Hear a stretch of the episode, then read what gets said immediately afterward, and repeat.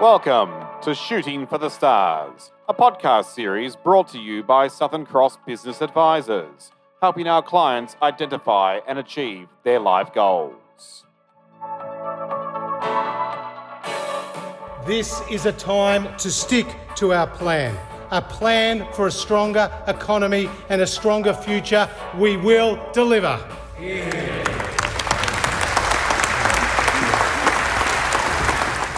Stoic words from the Federal Treasurer Josh Frydenberg. Will the coalition government deliver on their budget promises for the Australian people, or are they simply trying to buy federal election votes?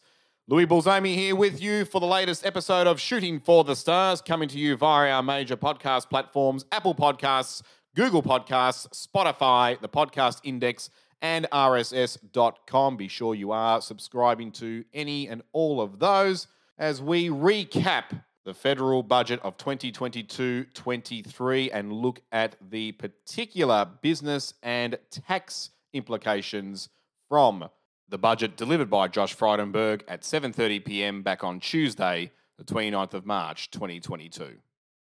Now, it's fair to say that cost of living has been quite an issue for many years now, not just this year. However, it has really skyrocketed up to the top of the list of biggest issues that many people face in the lead up to the election. So, Josh Frydenberg and Scott Morrison and the coalition government have decided to try and address the cost of living pressures in this budget.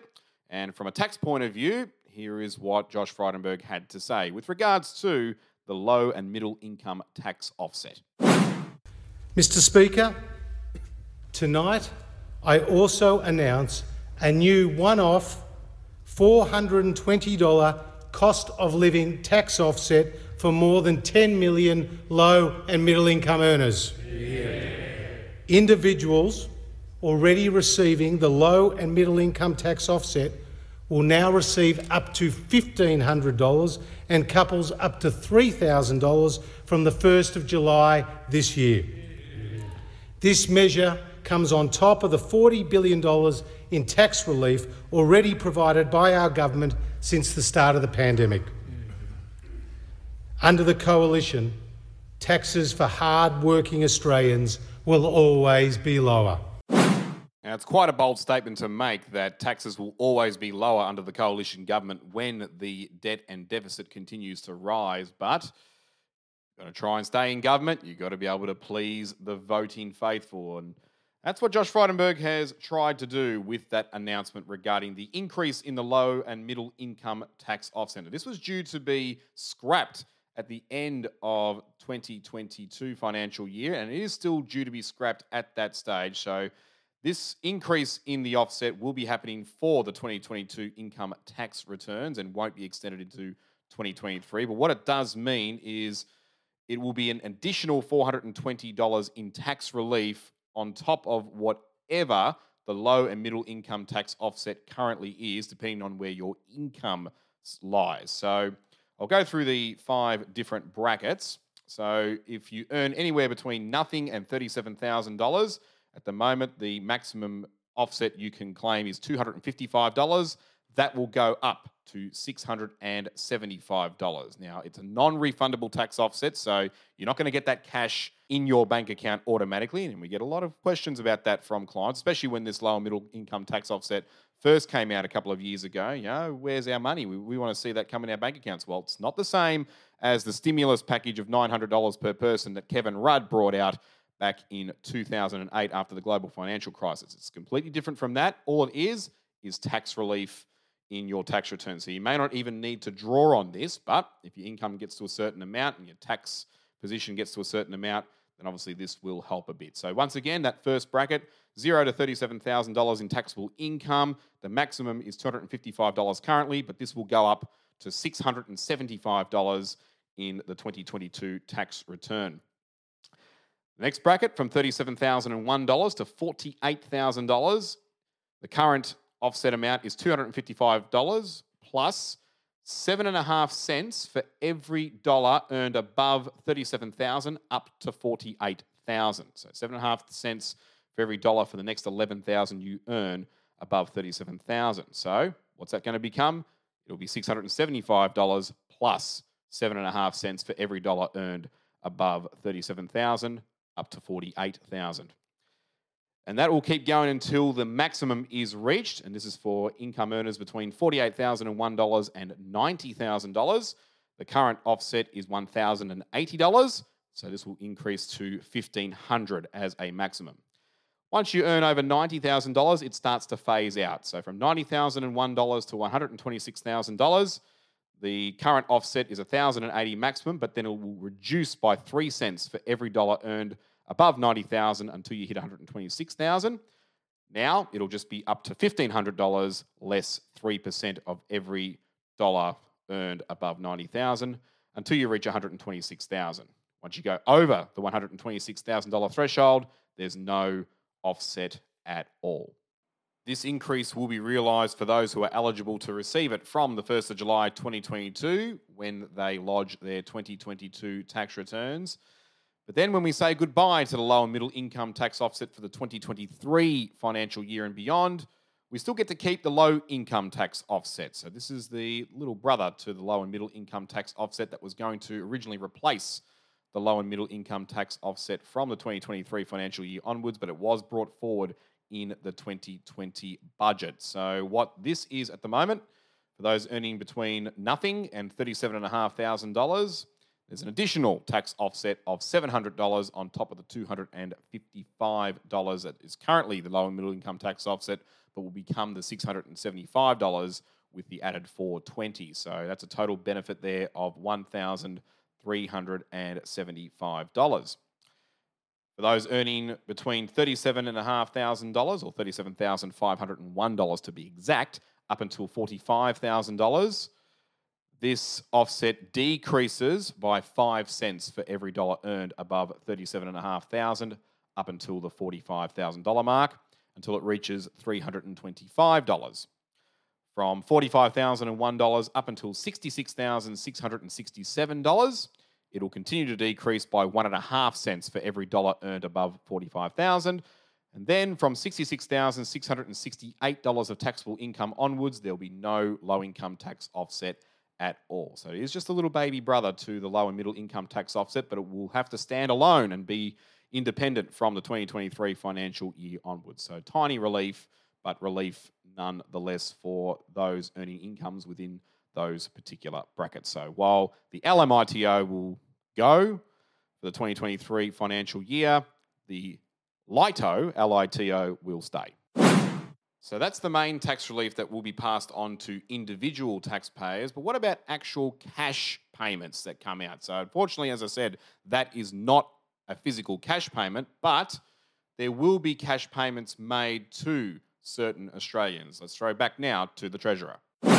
I also announce a new one off $250 cost of living payment delivered within weeks to 6 million Australians. Yeah. Pensioners, carers, veterans, job seekers, eligible self funded retirees, and concession card holders will benefit. Together with ind- existing indexation arrangements, this will see a single pensioner receive more than $500 in additional support over the next six months just when they need it most. 6 million eligible Australians multiplied by $250 for each one of them equals $1.5 billion going into the bank accounts of those receiving one of the following government support payments. The age pension, disability support pension, the parenting payment, carer payment, carer allowance if you're not in receipt of a primary income support payment, the job seeker payment, youth allowance, Austudy and Abstudy living allowance, the double orphan pension, the special benefit, and the farm household allowance. This payment is also extended to pensioner concession card holders and Commonwealth Seniors Health Card holders, as well as eligible Veterans Affairs payment recipients and Veteran Gold Card holders. Note that the $250 payment will be tax exempt, so you don't have to include it in your tax return, and it won't count as income support for the purposes of any government income support. So you don't have to declare this payment to Centrelink or Services Australia in order to retest your income levels to determine what your next payment based on whatever you're getting will be, whether it reduces or not. So this does not get included in that income test. Now, bear in mind, a person can only receive one economic support payment, even if they are eligible under two or more of those categories I just mentioned before. Now, before I move on to the specific small business measures that were announced, I'll just take you through a couple of the extra individual taxpayer measures that were included in the budget papers, but not specifically announced by Josh Frydenberg back on budget night. One of those is an increase in the Medicare levy low income threshold. Now, what's the Medicare levy? For those who don't know, it's an extra 2% tax on top of whatever tax rate you fall into when you lodge your tax return. That goes for anybody and everybody, irrespective of whether you have private health insurance. Of course, the Medicare levy does help fund the public health system in Australia, but if you have private health insurance, you can't wipe the Medicare levy away. What private health insurance can do, as long as it's an eligible level of cover, it will wipe away the Medicare levy surcharge if your income goes above $90,000. That's an extra 1% up to $105,000, which is 1.25%, and then anything above 140,000 is 1.5% extra if you don't have private health insurance or an eligible level of private health insurance cover. So this has nothing to do with that at all. The Medicare levy is for everybody that goes above the specific threshold that I will announce just in a little bit. So there will be a little increase in this before the 2% levy kicks in, depending on which category you fall into. But it, to be honest, they're very, very modest. It's almost no difference at all, really, but we'll take every dollar that we can, won't we? So from the 1st of July 2021, so this will be backdated and included in your 2022 tax return. The threshold for singles will be increased from $23,226 to $23,365. That's a small increase of $139 there. The family threshold will be increased from $39,167 to $39,402. That's an increase of $235. For single seniors and pensioners, the threshold will be increased from $36,705 to $36,925. So that is an increase of $220. And for the family threshold for seniors and pensioners will be increased from $51,094 to $51,401. So it's an increase nonetheless of $307. For each dependent child or student, the family income thresholds will increase by further $3,619 instead of the previous amount of $3,500 and $97, which is an extra $22 per dependent child. So, again, very small, but still increases nonetheless to the low income threshold before the 2% Medicare levy kicks in. So, see whether that applies to you or not. Also, well, with COVID 19 still in the air, literally, figuratively, but depends on which way you think and which way you believe. We're still testing at very rapid rates, and I don't mean that as a pun. Of course, we know that rapid antigen tests now exist on top of the PCR tests. But with regards to work, in certain circumstances, the cost of a COVID 19 test will become tax deductible. So there has been some talk about this for quite some time. I know that opposition leader Anthony Albanese made it pretty clear back in January that he wanted all rapid antigen tests to be free for all Australians, back especially when ordinary Australians couldn't get their hands on them, and uh, chemists and other outlets and uh, testing centres were just running out of them quickly. We couldn't get a hold of any of them. So he just wanted to make it blanket free for everyone. But what Scott Morrison, Josh Frydenberg, and co in the government are looking to do is actually make it tax deductible for you in your tax returns. So the government will ensure that the cost of taking a COVID 19 test to attend a place of work are tax deductible for individuals backdated from the 1st of July 2021. In making these costs tax deductible, the government will also ensure that fringe benefits tax will not be incurred by businesses where COVID 19 tests are provided to employees for this purpose. So they are FBT exempt, irrespective of how many tests the business buys for their employees. So, just to recap on that in summary so, if the business provides the test for the employee and they go and take it for the purposes of being able to attend work, then that is exempt from fringe benefits tax. Of course, the business can claim the cost of the tests as deductible. However, if the employee actually pays for the test out of their own pocket for the purposes of attending work, then that cost is deductible directly to the employee. Okay, on to the business support measures. And the first cab off the rank is one where for every dollar you spend, you're going to get a little bonus as a tax deduction. Here's the Treasurer. Small and family businesses are at the heart of our economy and our local communities. They employ nearly 8 million Australians. The government has backed small businesses with the lowest tax rates in 50 years and record investment incentives. Tonight we go further, rewarding small businesses that invest in skills and new technology. No one knows better than a small business owner what skills they need in their employees. Starting tonight, for every $100 a small business spends on training their employees, they will get a $120 tax deduction, yeah. helping them become more productive and competitive. In this budget, we're also backing small businesses that are embracing the digital revolution. From tonight, Every $100 these small businesses spend on digital economy technologies like cloud computing, e invoicing, cybersecurity, and web design, they will get a $120 tax deduction. Investments of up to $100,000 per year will be supported by this new measure.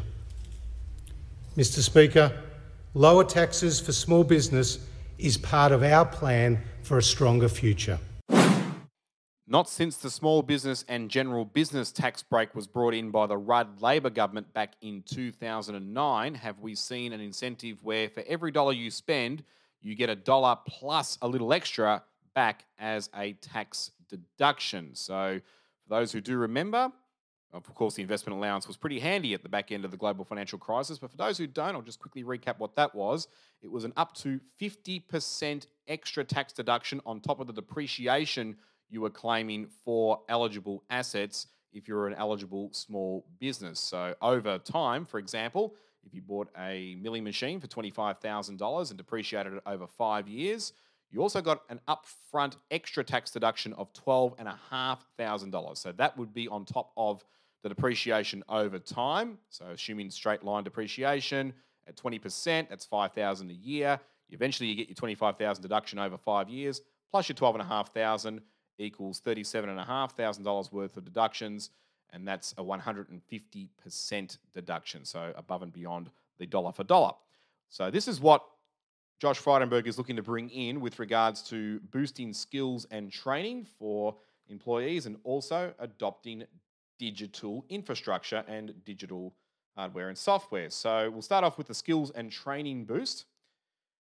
So this has already come into effect from the moment the budget began to be delivered by Josh Frydenberg in the House of Representatives at 7:30 p.m. on the 29th of March 2022 right up until the 30th of June 2024. Small and medium-sized businesses with aggregated annual turnover of less than $50 million will be able to deduct an additional 20% of expenditure incurred on external training courses provided to their employees. So, keyword there is external. So, nothing in house and nothing on the job that you provide to your employees direct. It has to be external. So, you have to go out and get the training and pay for it accordingly.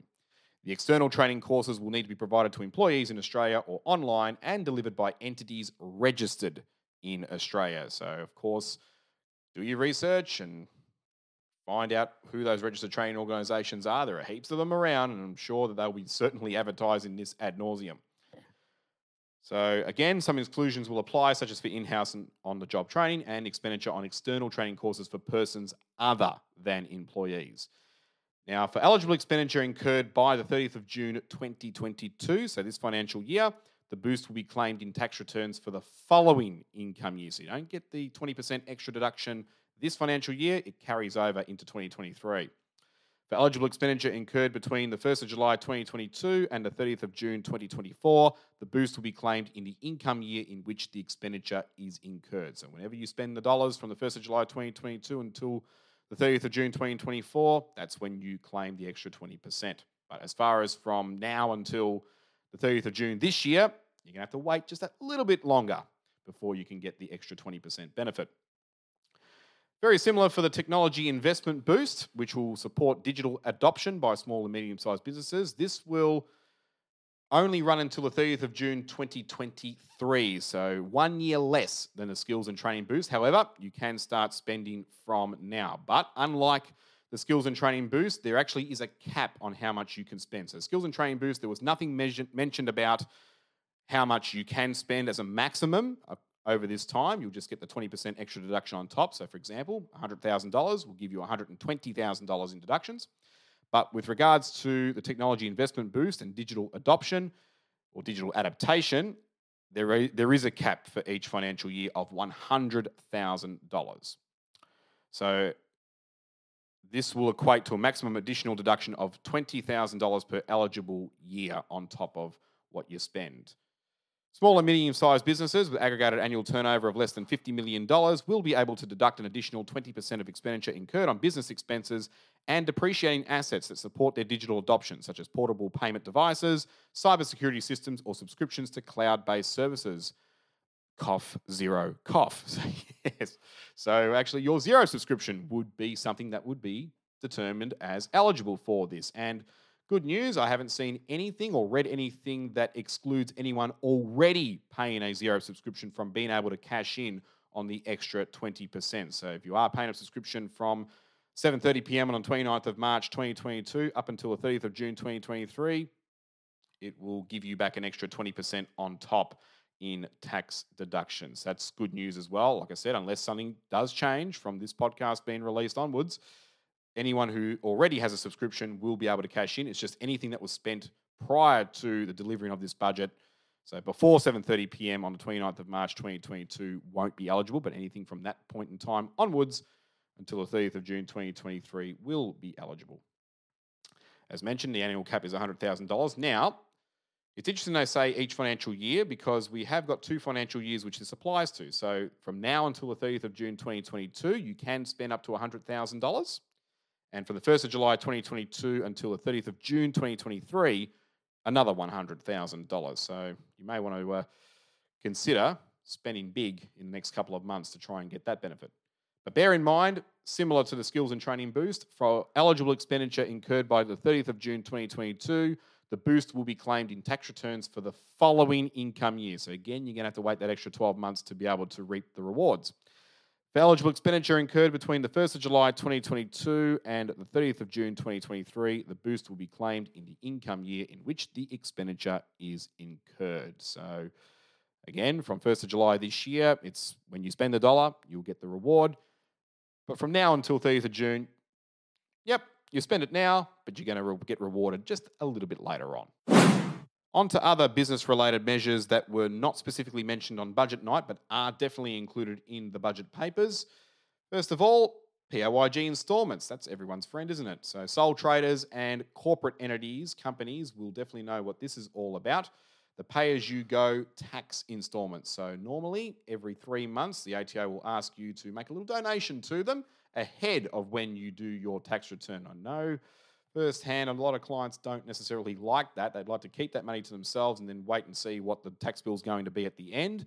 But the ATO wants that money just that little bit earlier, and that's what the PAYG system is all about. They try and make it sound good by saying, look, it's going to help just soften the blow come tax time. So when you pay an amount every quarter, you're not going to have to pay as much when it comes to your tax return. These will go as credits against what your tax result's going to be, and you might even get a refund. Yay! But uh, knowing a few business clients the way I know them, they don't like paying every single quarter. They'd rather just save up that money, use it the way they want to use it, and then pay their bill at the very end. But anyway, that's what the ATO wants, and unfortunately, with how big and powerful they are, that's the way that they normally get. But anyway, there is going to be a bit of a, a variation to this with the option to base the installment amounts on actual financial performance. Now, the way it's currently set up, you get two options in the first quarter of the financial year, in the September quarter, to either accept what the ATO tells you as an installment amount every quarter, within the option to vary that amount based on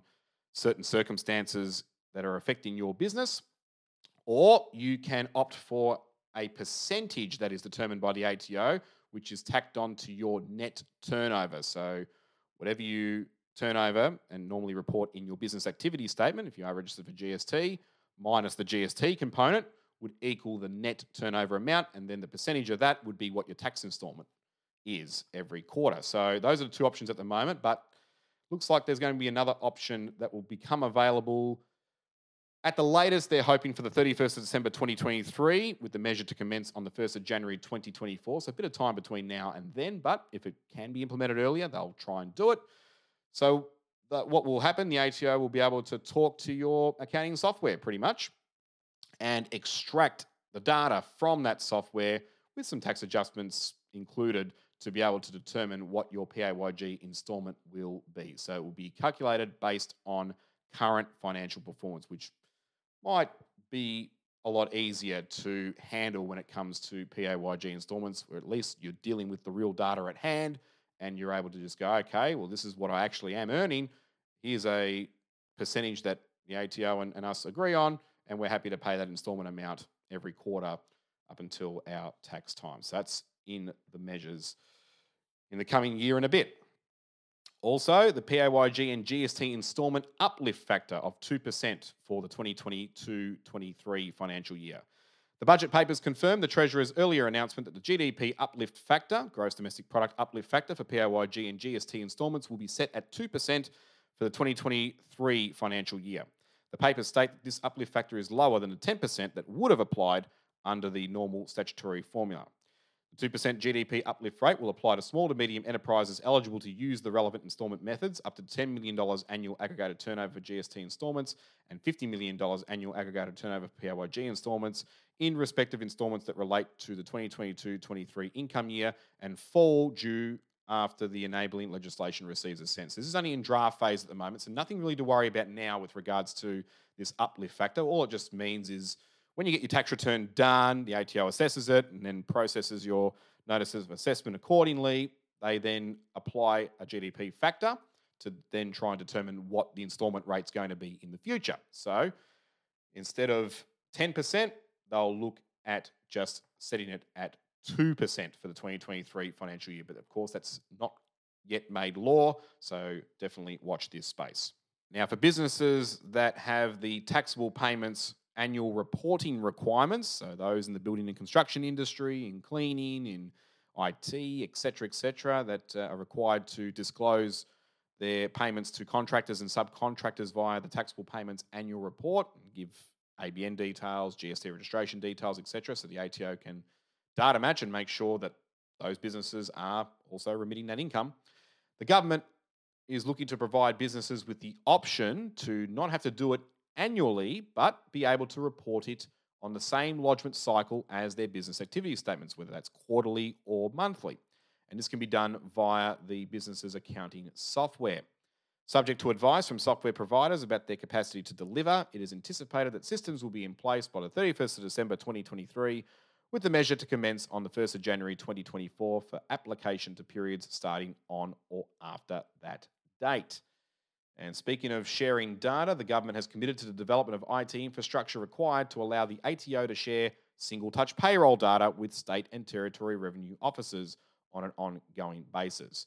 Funding for this measure has already been provided and will be deployed following consideration of which states and territories are able and willing to make investments in their own systems and administrative processes to pre fill payroll tax returns with STP data. So, trying to, well, this is the government's point of view. They're trying to minimize the paperwork on the business's end when it comes to filing their payroll tax reconciliations every year and then making that a lot easier. But look at it from the other point of view, it just means that the state and territory governments will have access to that data earlier to make sure that they catch you out if you're not paying your payroll tax. So Depends which side of the fence you fall on there with regards to your opinion on whether that's a good thing or a bad thing. But anyway, that's going to be considered by the federal government. It's a matter of whether or not the state and territory governments will take it up. And finally, for businesses in New South Wales, Queensland, and South Australia, the federal government has extended the measure which enables certain COVID 19 business grant payments from certain state and territory COVID 19 business support programs to be made non assessable, non exempt income for income tax purposes until the 30th of June 2022. This measure was originally announced back on the 13th of September 2020. Now, I mentioned New South Wales, Queensland, and South Australia because these are the additional grants that are now added to the list of tax exempt grants. The New South Wales Accommodation Support Grant, the New South Wales Commercial Landlord Hardship Grant, the New South Wales Performing Arts Relaunch Package, the New South Wales Festival Relaunch Package, the New South Wales 2022 Small Business Support Program, the Queensland 2021 COVID 19 Business Support Grant, the South Australia COVID 19 Tourism and Hospitality Support Grant, and the South Australia COVID 19 Business Hardship Grant. These changes are part of an ongoing series of announcements which will continue to have effect until the 30th of June 2022, subject to further extensions. So, a few extra COVID 19 support grants there receiving tax free status on top of what's already been announced in the previous months, especially down in Victoria. Nothing new for Victoria, by the way. It's just New South Wales, Queensland, and South Australia there, but still, it's extra free money going to those businesses that are affected and deservingly so to give them a bit of a, a break from having to pay tax on that income. So, definitely welcome news indeed. Okay, we're on the home stretch here for this episode, but before we go, let's just touch on a couple of other little things that were not affected by the handing down of this particular budget, but are still very important and mindful to know about. With regards to superannuation, the temporary 50% reduction in minimum annual payment amounts for superannuation pensions and annuities will be extended by a further year to the 30th of June 2023. The 50% reduction in the minimum pension drawdowns, which is applied for the 2020, 2021, and 2022 income years, was due to end on the 30th of June 2022. However, the government announced that the Superannuation Industry Supervision Regulations 1994 Act, or the SIS regs, will be amended to extend this temporary 50% reduction for minimum annual pension payments to the 2023 income year. Given ongoing volatility, the government said the extension of this measure to 2023 will allow retirees to, to avoid selling assets in order to satisfy the minimum drawdown requirements. This reduction is expected to apply to account based, allocated, and market linked pensions. So, if you age between 0 and 64 years of age and you are eligible to draw down on your pension, the standard percentage factor is 4%, but the minimum drawdown is just 2%. From 65 to 74, it's halved from 5% to 2.5%. From 75 to 79 years of age, it's from 6% down to 3%. From 80 to 84 years of age, from 7% down to 3.5%. From 85 to 89, it's from 9% down to 4.5%. From 90 to 94, it's from 11% down to 5.5%. And from 95 years of age plus, from 14% down to 7%. So the minimum drawdown unaffected, but also extended for another year. No maximum annual payments apply except for transition to retirement pensions, which have a maximum annual payment limit of 10% of the account balance at the start of each financial year. Keeping on the super topic, the super guarantee, well, we know that it's going to increase from 10%, which currently is sitting at, to 10.5% from the 1st of July 2022, and then from half a percent each year from the 1st of July 2023 until it reaches 12% from the 1st of July 2025. So, yeah, a bit of a catch 22 there. Handy for employees, quite a burden for employers. Now, with this rate rise, to 10.5% for the 2023 financial year on the horizon, so just a couple of months from the release of this podcast episode. Employers need to be mindful that they cannot use an employee's salary sacrifice contributions to reduce the employer's extra half percent of super guarantee. That's pretty big. The ordinary time earnings base for super guarantee purposes now specifically includes any sacrificed ordinary time earning amounts. This means that contributions made on behalf of an employee under a salary sacrifice arrangement, which is defined in Section 15A of the Superannuation Guarantee Administration Act 1992, are not treated as employer contributions which reduce an employer's charge percentage. So definitely be mindful of that. Salary sacrifice arrangements, just to try and avoid that, ain't going to work. Of course, if you need more clarification on that, come and speak to us, and we can certainly help you navigate those waters. For employees, the super guarantee opt out for high income earners is still available. The increase in the super guarantee rate to 10.5% also means that the super guarantee opt out income threshold will decrease from $275,000, which is just simply 10 times the maximum concessional contributions amount of 27,500. It'll decrease now to $261,904 from the 1st of July 2022 because when you divide $27,500 by 10.5%, you get that figure of 261904. So for every dollar above that, where you cop the super guarantee contribution, you would then be subject to the excess contributions tax. Of course, high income earners don't want that, do they? So, if they have multiple employers, they can opt out of the regime in respect of an employer to avoid unintentionally breaching the concessional contributions cap. Eligible employees have the ability to opt out by completing a super guarantee opt out for high income earners with multiple employers form.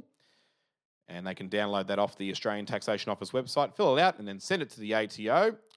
And as long as the ATO has received the application at least 60 days before the commencement of the first quarter for which the employer shortfall exemption certificate is sought, then everything should be okay. So if the quarter begins on the 1st of July, then the ATO needs the form by the 2nd of May. If the quarter begins on the 1st of October, it needs to be received by the ATO by the 2nd of August. If the quarter begins on the 1st of January, then the ATO needs that form by the 2nd of November of the previous calendar year. And if the quarter begins on the 1st of April, the ATO needs the form by the 31st of January, or if it's a leap year, the 1st of February. So, again, at least 60 days before the start of the quarter in which you want to opt out of the super guarantee contributions if you have more than one employer. Then, of course, you need to tell the employer that you don't want super to be paid from in order to cease those payments. Now, the employer does have the option to ignore the certificate and keep paying that super guarantee. So that would be quite the interesting argument and debate between employer and employee there. But just be mindful that they can choose to disregard that and continue to make the contributions if they want to, if they feel that they're not comfortable with the idea, just in case they think they're going to get slugged with the super guarantee charge, which they won't if everything is in order and the certificate's issued and the employee is in the clear. But again, be mindful that if you only have the one employer and you're making more than that super guarantee high income threshold of $261,904 from the 1st of July 2022, then you unfortunately are going to be stuck with having to cop the concessional contributions tax on top of the maximum concessional threshold of $27,500. Not much that can be done there, unfortunately. But if you have more than one employer, you have got an option to try and soften the blow. Now, back onto personal tax and more specifically the personal tax rates. Nothing was mentioned in the budget whatsoever about any changes to the personal tax rate. So, whatever is already in legislation will still go ahead as planned unless something is announced in the future. But for now, it's all assumed that whatever's already in law is going to happen as planned. So, the stage three tax cuts that were announced a couple of years ago are set to commence from the 1st of July 2024. So, just to recap on what the tax rates are at the moment for the 2022, 2023, and 2024 financial years. If you earn between nothing and $18,200, you're in the 0% bracket, so no tax to pay whatsoever. You'll get a full refund on whatever's been withheld from your pay. From $18,201 to $45,000, it's 19%. From $45,001 to $120,000, it's 32.5%. From $120,001 to $180,000, it's 37%. And from $180,001 onwards, it's 45%. But from the 1st of July 2024, there are going to be some significant changes. Nothing to the first two tax brackets, so the 0% and the 19% brackets remain the same, but it's the middle tax bracket that changes significantly. So we're going to say goodbye to the 37% tax bracket altogether, and the 32.5% tax bracket will reduce to 30% to bring it into line with large companies who are currently paying 30%, as opposed to small companies who pay 25% as we speak. So If you're earning between $45,001 and $200,000 from the 1st of July 2024 onwards, then your tax rate is reduced to 30%. So that's going to be the significant tax cut that's going to be brought in from the 1st of July 2024. We also see more places open up under the First Home Guarantee Scheme. Here's the Treasurer once again. Home ownership is fundamental to the Coalition. Home Builder, the First Home Super Saver Scheme, and the Home Guarantee Scheme have helped make the dream of home ownership a reality. Over the last year, 160,000 Australians have purchased their first home. And tonight we go further, more than doubling the Home Guarantee Scheme to 50,000 places per year, helping more single parents to buy a home with a deposit as low as 2%, helping more first home buyers buy a home with a deposit as low as 5%. And in this budget, we're also increasing our support for affordable housing by $2 billion through the National Housing Finance and Investment Corporation. Helping more Australians to own a home is part of our plan for a stronger future. So, just to expand on what Josh Frydenberg mentioned there, here's the breakup of the additional 50,000 government guarantees. From the 1st of July 2022, there will be an additional 35,000 guarantees each year, up from the current 10,000 under the First Home Guarantee to support eligible first home buyers to purchase a new or existing home with a deposit as low as 5%. From the 1st of July 2022 to the 30th of June 2025, there will be an additional 5,000 guarantees each year to expand the Family Home Guarantee to help eligible single parents with children to buy their first home or to re enter the housing market with a deposit of as little as 2%. And this is a new one an additional 10,000 guarantees each year from the 1st of October 2022 to the 30th of June 2025 under a new regional home guarantee to support eligible home buyers, including, this is huge, non first home buyers and permanent residents to purchase or construct a new home in regional areas, subject to the passage of enabling legislations. This will be the first time where those who have already bought a home and would miss out otherwise on any first home incentives because it's not their first home that they're going to look to buy, they can now re enter this scheme so long as they're prepared to go regional. And as the years go by, hey, a lot of regional hubs are starting to become pretty darn urban. I mean, look at Geelong, look at Bendigo, even up here in Mildura we're looking pretty urban and uh, metro, if you ask me. So it's pretty exciting to head out to regional. And of course, during the pandemic, regional hubs and centres were very much sought after. So the government's looking to try and keep the momentum going with the move into regional areas by allowing non first home buyers to be able to try and snap up one of those guarantees from the 1st of October 2022 until the 30th of June 2025. And finally, the little icing on the cake or the cherry on top this. Fuel excise will be cut in half. For the next six months, Australians will save 22 cents a litre every time they fill up.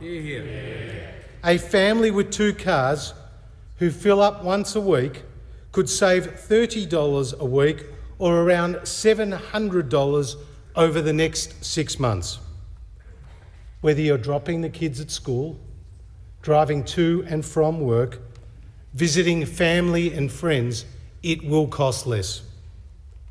This cut in fuel excise, which takes effect from midnight tonight, will flow through to the Bowser over the next two weeks.